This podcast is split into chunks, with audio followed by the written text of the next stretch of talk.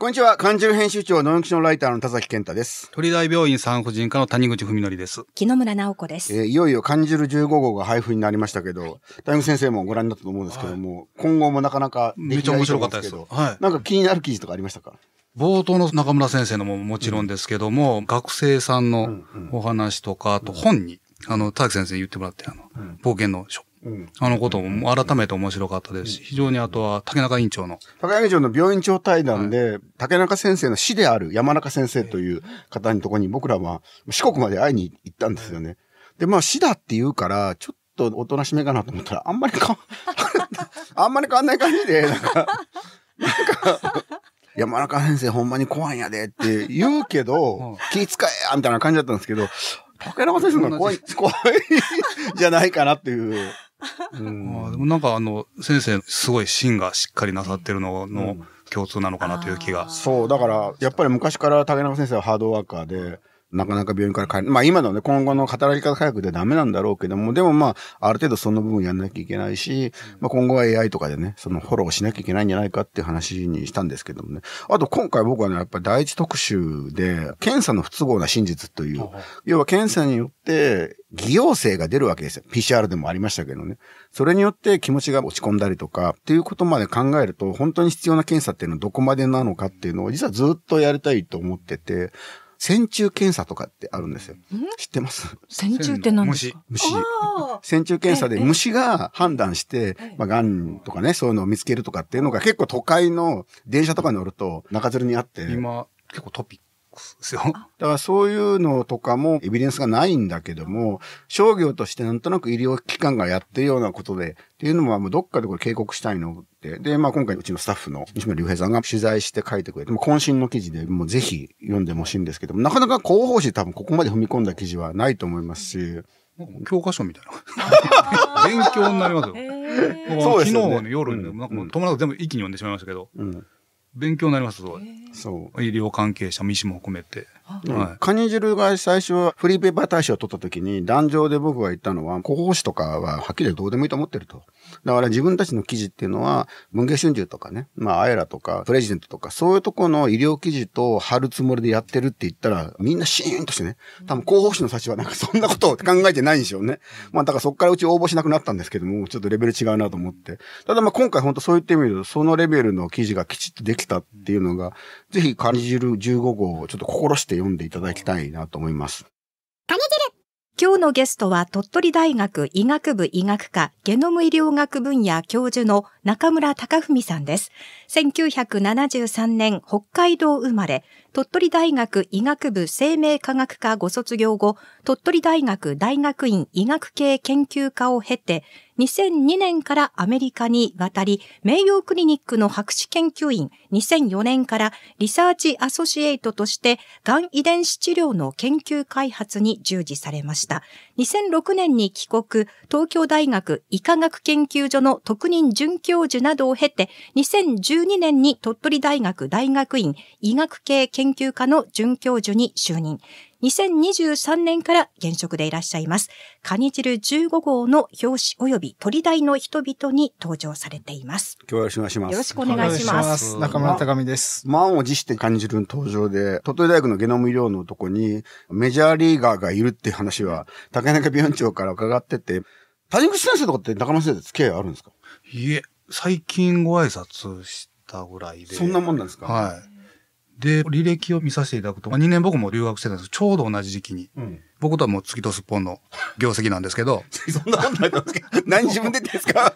で、先生は大体癌の方の研究なので、ちょっと僕とは異なるエリアなので、すれ違いがあったかもしれませんけど、ぜひとも、今後ともよろしくお願いします。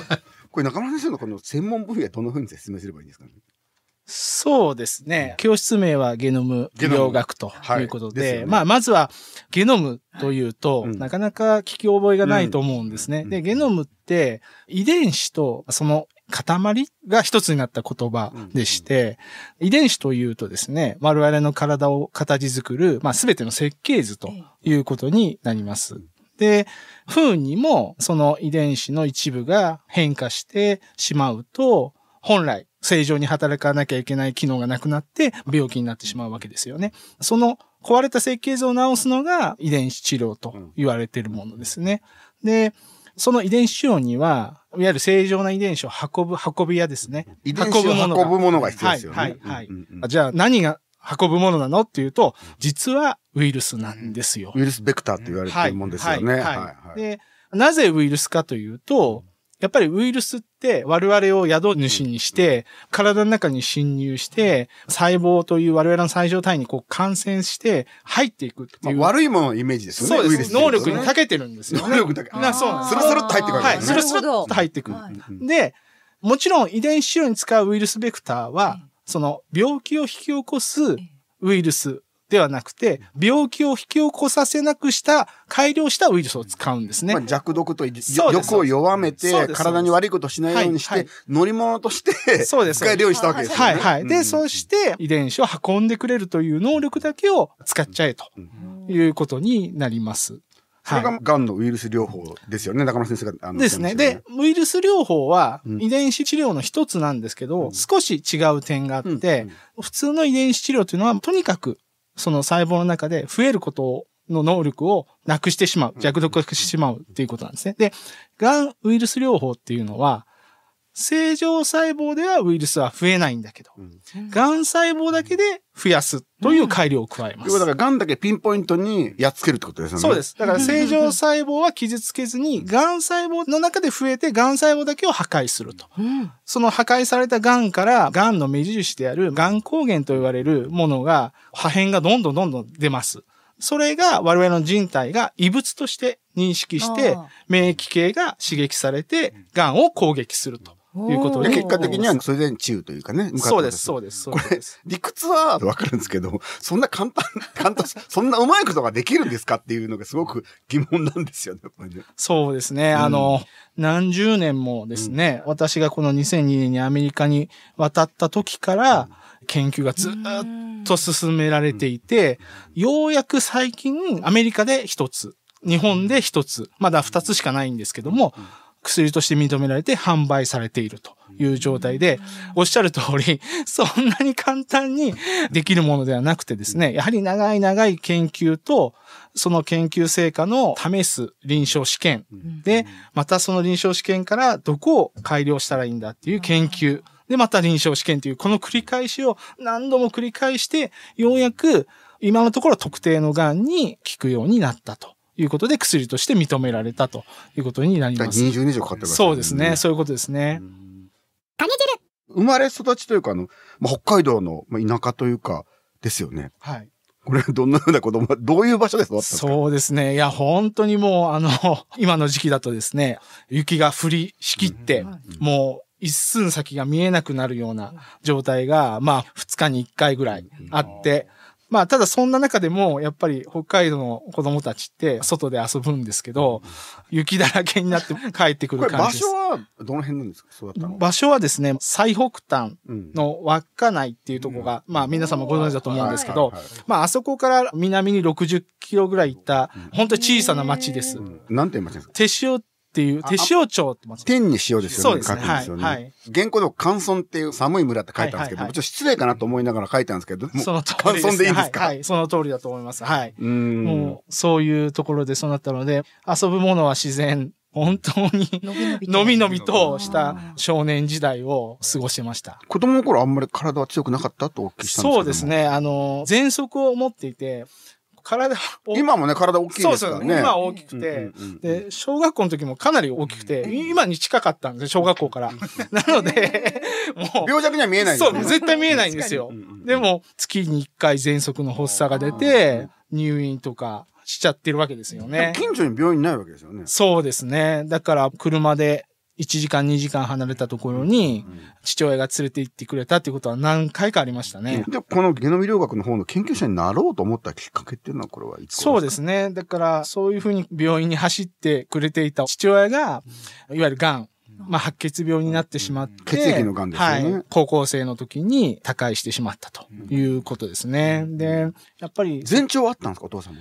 いやー、だから私も、田舎である手塩町っていったところから、旭川の高校に行ってたので、下宿をしてたので、わかんなかったわけですよね。うん。なんか、病院に通ってるなーっていうのは聞いてたけども、まさか、癌だとは思わなくて、もう本当に直前まで知らされなくて、で、もう本当にダメだってなった時に、いや、実は癌だったっていうのを聞いてですね、はい。そこで癌をなんとか治したいっていうふうにやっぱ思ったんですよ。そうですね。世の中の方のはい。で、そこで思ったのと同時に、そこでですね、まあ、いわゆる遺伝子治療っていうのが、もうすごいブームになってたんですよ。うんうんうん遺伝子治療って1990年代に始まったんですけど、まさにそこで、遺伝子でいろんなものを治せるっていう夢の時代が来るんじゃないかっていうことですもよね。う遺伝病も治せるし、うん癌も治せるし、もうこれからはあらゆる病気が遺伝子治療で治癒されてしまうんじゃないかっていう、まあその盛り上がりの絶好調の時だったんですね。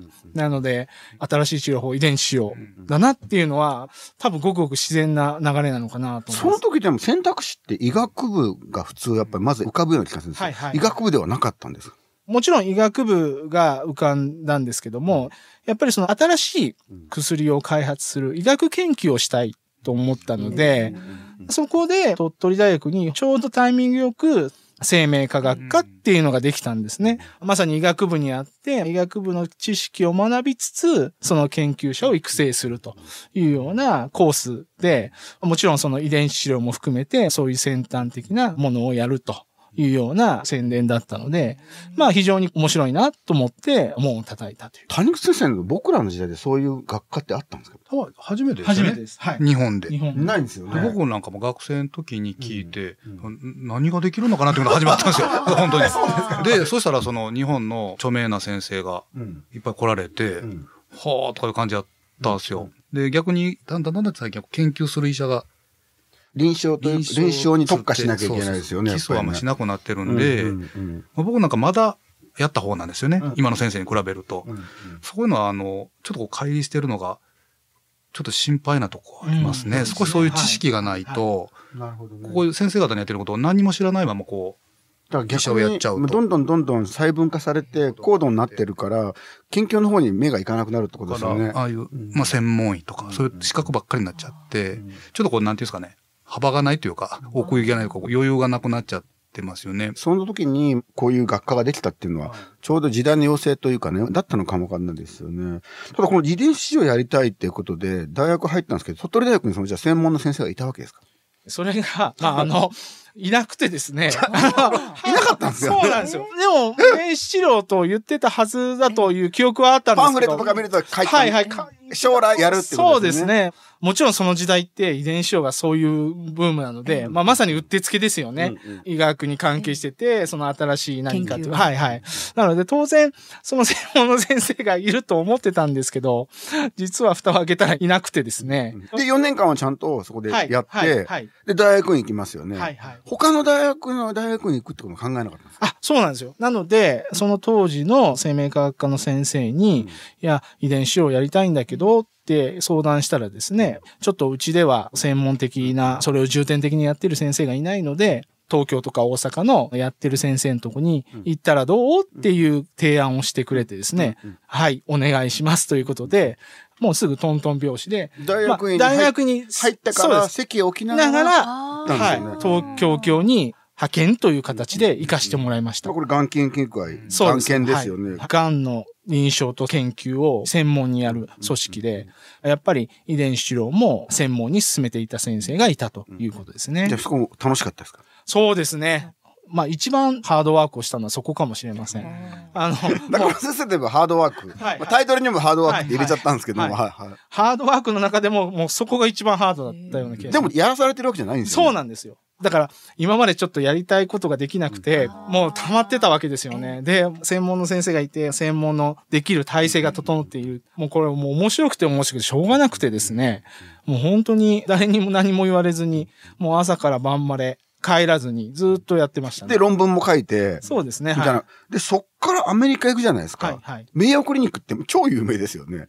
そんな簡単に入れるのかと思うんですけど、はい。はいこ。れどうやって入ったんですか？いや、この時はですね、私もなんか怖さ知らずで、うんあの、先輩から聞いてたので、上の先生からとにかく行きたい、アメリカのその研究室に、行きたいというレターを出しなさいと。うん。はい、はい、英文で。そうすると、返事が来て、旅費も持ってくれて、もし興味が持たれたら、で、面接に行けるっていうことを聞いてたので、まあ、ダメ元で、まあ出してみようかって思って、3つぐらい出したんですね。英語で全部書かれたんですはいはいはい。それと英語得意だったんですよ。いや、英語もそんなに得意じゃないけども、やっぱり自分の好きなことをやるために、熱意。そうなんです。やるときって、得意じゃないこともできちゃうんですよね今。の Google 翻訳みたいなのないですもんね。ないです、ないです。うんうんなので、もう本当に辞書を引きながら書いて出したら、ぜひ面接に来てくださいって3箇所から言われさらっと言いますけど、谷口先生、これ、大変と思います。なかなかないですよ。よく断られまくるとか聞きますもんね。うん全ね然受けてくれないとか最近は。それはやっぱりもうこの眼検の時に、ハードワークで、英語で論文書いてますよね。もちろん、はい。それの実績がもう結構あったと。いや、そういうことなんですよ。で、あと、後日談で、なぜ取ったんだって聞いたら、やっぱり論文と今までやってきた経歴を見ると、うちのラボのパワーになるというようなディシジョンができたということで、やっぱりそうみたいです。はい。アメリカ行って面接ってどんな風な雰囲気なんですか？アメリカの面接はですね、本当にあの、もう気が抜けないですね。ずっと。気が抜けない。はい。普通は、いわゆるトップですよね。研究室の教授と1対1で何をしたいんだとか、うちはこういうことをしてるとか。で、それが終わったら、ちょっともう何人か合わせたいんだって言って、そのラボの人間とねそうなんですよ。で、なんか、ランチのチケットをくれるわけですよ。これ、ただだから、カフェテリア行って何でも頼んでくれっつって。で、うちのラボメンバーも全員行くからって言って。で、ラボメンバーの全員とランチをするわけですね。はい。で、実はそこは新しい新参者がラボのチームの一員として、みんなで協調していいチームになれるかっていうことをジャッジしてる場だったんですね。アメリカっていうのは強力な子でないといけないけども、同時にチームワークできなきゃいけないってことですよね。そうですねそ皆さんがみんなはいがこいつと一緒に働けるのかってことを、チームのメンバーが逆に一気を持ってるわけですよね。はい、はい、はい。それが浸透してるんですねうんうんう。んやっぱり大きなビジョンを持って大きな仕事をするためには、そういうチームが必要だと。個々の能力はもちろんチームでやらなきゃいけないっていうのが浸透していて、そういうような体制のもとでジャッジしていくっていう。その時面接の時、そういう情報はもう分かってたんですか？いや、分かってないです。分かってない。分かってないもん言って分かんですか？ってないです。じゃあ英語はもう流暢に、いやいや自分でやりたいこと全部喋れるわけですか？英語も全然ダメで、んもう本当に大変でした。自分がやってるやつは、専門に関してはね、単語も分かりますよねまあ、谷口先生もそうですよね。はい、はい。もうさっぱりです。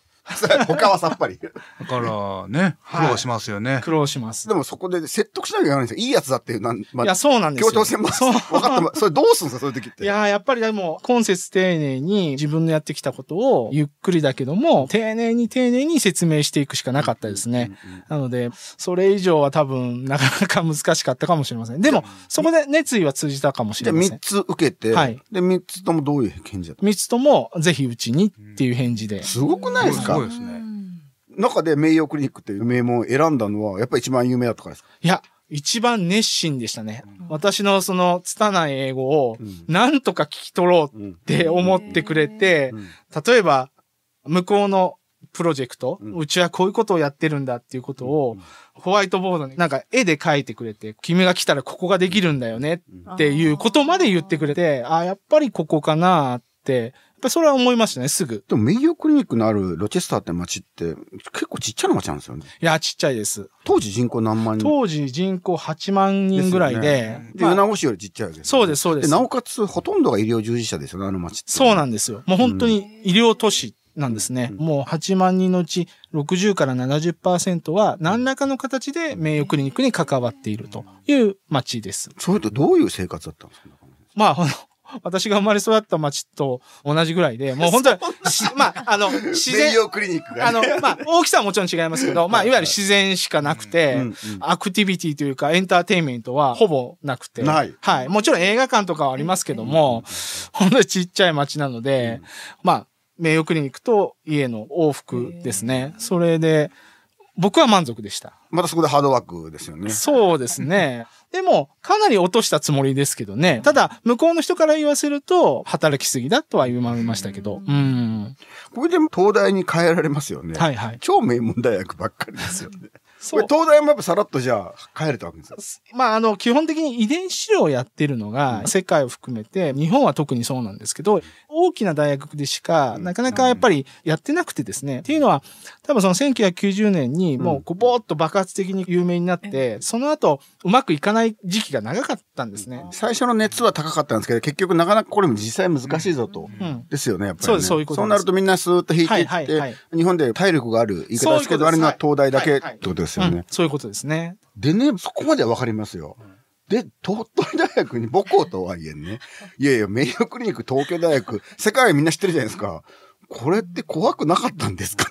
それはそうじゃないんですね。まあその東京大学の時の私の仕事っていうのはですね、人に、患者さんに投与するベクターを製造するための、まあ工場長みたいな仕事だったんですね。その与えられた仕事をやってれば、好きな研究も余った時間の範囲の中でやってもいいよっていうことだ。ベクターって乗り物は他の人が設計したものを、そうです要はそれに設計図に乗っ取って中村先生が作ると。そうです、そうです。はい。はい、それはでもじゃあ面白くなくなってたんですね。まあもちろんそれも非常に重要なことなんですね。いわゆる基礎研究を臨床につなげるために、そういうことはないとなかなか難しいっていうことなので、そのノウハウとか、そういう流れを間近で自分自身が携わるっていうのは非常に経験としてはいいと思ってたんですね。ただ、自分自身の細々とやってた研究も、なかなか、あれこれいけるんじゃないかなって思い出してきたんですね。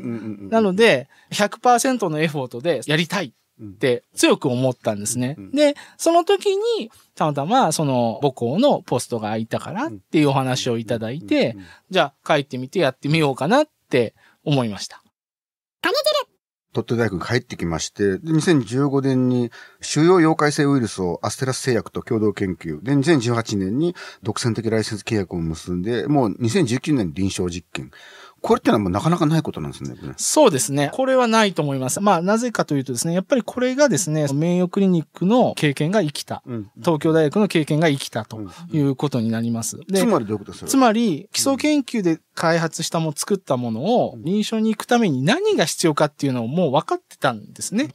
例えば、大学の研究をしている先生方って、いわゆるその、ものは、シーズは、種は作るけども、製造のところは、製薬会社さんやってくださいって言うじゃないですか。でも、遺伝資料って、日本の製薬会社も、なかなかそういうノウハウを持ってないんですね。であともお金も時間もかかりますそうです、そうです、すそうです、そうです。で、そこで、シーズを臨床に持っていくための、いわゆる製造法とかもですね。あ中村先生、その時東大で工場長やってましたからね。そうなんです、できるんですよ、それ、ね、そうなんです、そうなんです。で、名誉クリニックでもやってた人たちとコミュニケーションを取りながら、何が必要なのとか、これが必要なのとか、いろんなことをノウハウとして聞いてたので、これとこれとこれを最低限やれば、製薬会社もそれをベースに早く臨床まで持っていけるだろうというのは知ってたんですね。なので、そのスピード感で臨床に入れることができたと。だから中村先生と話して僕はもう本当米子にいることは失礼ですけど忘れちゃうというか、なんか最先端をやってビジネスとして回してるって、で、地方都市の可能性だと思うんですよね。この創薬っていうことを地方都市でもできるんだ。やっぱ中村そういうふうに捉えていいわけですか？そうですね。やっぱりそれを目指してきましたね。地方都市ではなかなか難しいだろう、地方大学では難しいだろうというところをしっかりそういう一例を見せることによって、やっぱり若い人も中村でできるんだったら僕も私もって思うかもしれないですよね。まあまあ、そうは。でもそのさっきの名誉クリニックにしても大都市にあるわけじゃないわけですよね。ということは、米子って15万人ぐらいの都市ですけども、そこにおいて医療の特化してるじゃない、変ですけど医療都市みたいな形で生き残るってことは可能ってことですよね、やっぱり。そうですね。名誉クリニックのあるロチェスター市という医療都市はですね、まさにそのお手本になるのかなと思います。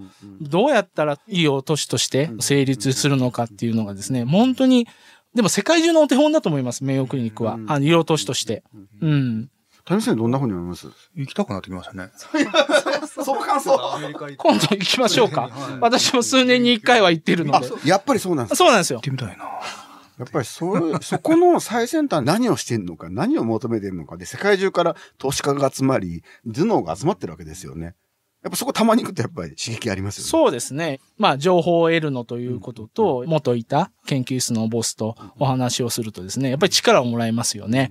今も第一線でアグレッシブにチャレンジングをしてるという姿を見ると、あ、自分もまだまだだなってやっぱ思っちゃう。まだまだアグレッシブなんだけど。まあそうなんですだからそうなんですよ。やっぱり、何がそうってやっぱり、本当に楽しく研究をしているというかですね、臨床を達成するために全力投球っていう感じが本当に話していると伝わってくるので、そういうところが名誉クリニックが遺伝子用で先頭を走っている、まあ一つの要因というかですね、まあそういうことなのかなと、やっぱりつくづく思わされますね。うん、まあ中村先生のポジティブなパワーのね、源泉がそこにあるっていう感じですよね。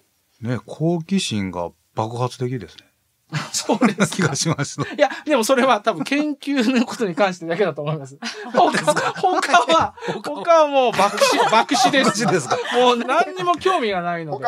本当に、本当に他は興味がないので。何食べてるんですか、毎日？いや、もう本当に大好きなカツ丼食べとけばいい感じです。もう何食べる、何食べたいっていうのはカツ丼って言ってればいいだけなんですよ。その程度です。中村さんにこれだけは聞きたい。ハードワーカーの中村さん、気分転換、息抜きはありますか？あるんですかいやー、でもどうですかね。研究は息抜きとかってやめてくださいね。いやー、でも、いや、もうでも最近はそれに近いかもしれないですね。あの、なんか、その大学に行かないとこう、うずうずしてくる感じがあって、あの、家でこう、ぼーっとしててもですね、なかなか。僕もちょっとあるかもあー、そうですか。うんありますよね。やっぱりなんか行って落ち着くというか。だからあんまり息抜きをする必要はあんまりないのかなと思って。ないですね。はいはい。おしまいに恩師をお一人教えてください。アメリカで言ったらそのアメリカのボスだと思うんですけど。お名前は、あの、スティーブ・ラッセルっていう、はい、ははい、と思うんですけど、日本だと、元鳥取大学にいた広岡康明先生で、あの、今、鳥取県の県立中央病院の院長をやはいはいで、私が鳥大に来て、まあ、いわゆる研究費はたくさんもらえて、で、どんどんどんどん研究は進んでいくんだけど、研究のスペースとか、人員とかっていうのが、釣り合わなくなってきて、もうこれはちょっとまずいってなった時に、当時医学部長だったんですね。で、その時にサポートしていただいて、最低限、プロジェクトが進められるセットアップをしてくれたんですね。それってなかなか難しいことだったので、非常にそこは助かりましたね。まあでも、中村先生の情熱ですよね。やりたいという気持ちがあるから、周りがやっぱり応援したくなるんだろうなと思いますね、はいやっぱりね。ありがとうございました。今日のゲストは鳥取大学医学部医学科ゲノム医療学分野教授の中村隆文さんでした。さて番組宛てメッセージもどうぞお寄せください。BSS アプリからまたメールはカニ汁アットマーク BSS.jp まで。そして番組はラジコ YouTube でもお聞きいただけます。来週もカニ汁ラジオ土曜のお昼0時25分からの放送です。お楽しみに。また来週です。さようなら。あり。がとうございましたありがとうございました。